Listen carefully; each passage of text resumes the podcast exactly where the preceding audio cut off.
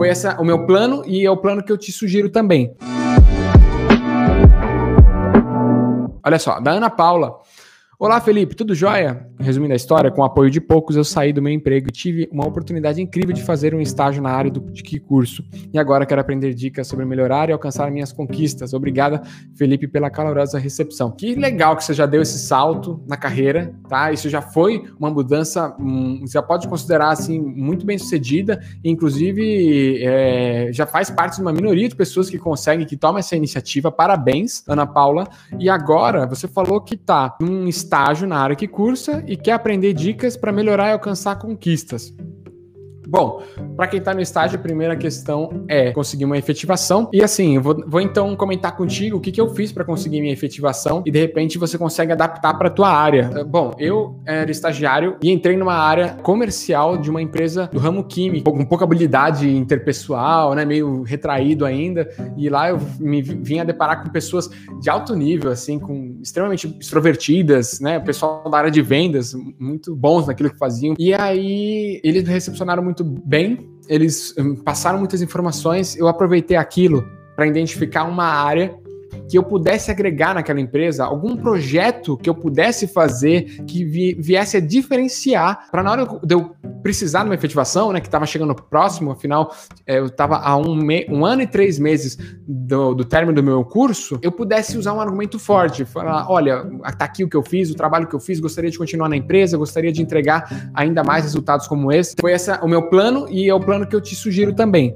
Pensa em algo intencional que você consiga fazer, criar um projeto, alguma deficiência do seu departamento que você consiga suprir de alguma forma, com alguma habilidade que você tenha, para que quando chegue a hora de você ser, ser, efetivada, você possa usar isso como um argumento forte. E às vezes você nem precisa usar o argumentar ou pleitear por isso. Só o fato daquele seu projeto ter se destacado bastante, você é, os resultados vão falar por si só e você vai garantir uma efetivação para você, né? Hum, eu lembro que na época eu fiz uma planilha que ajudou muitos, que, que fez a integração da área comercial com a área técnica, que fez, é, que tornou fácil uma análise de ver aonde que estava cada projeto, em que etapa que estava cada projeto com cada cliente, aquilo trouxe uma clareza para o diretor daquela área, que ele conseguia abrir aquela planilha e saber aonde que cada um estava trabalhando, onde que estava, qual tinha sido o último contato da área técnica ou da área comercial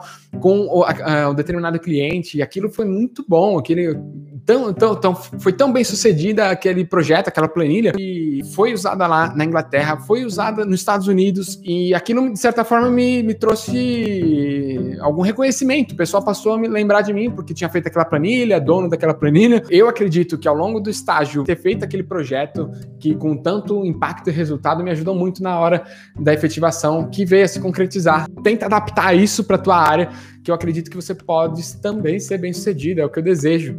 Né? Afinal, ser efetivado é o primeiro passo praticamente de uma carreira com um contrato de trabalho formal, né? CLT, que eu desejo não só para você, como para todo mundo que acompanhou a gente aqui e todo mundo que, que vem a consumir esse conteúdo. É, como eu já falei, que você faça parte desses 10% de profissionais que se sentem realizados, que se sentem felizes no trabalho. Tá? Eu espero que, de coração, que você chegue lá também, tá certo?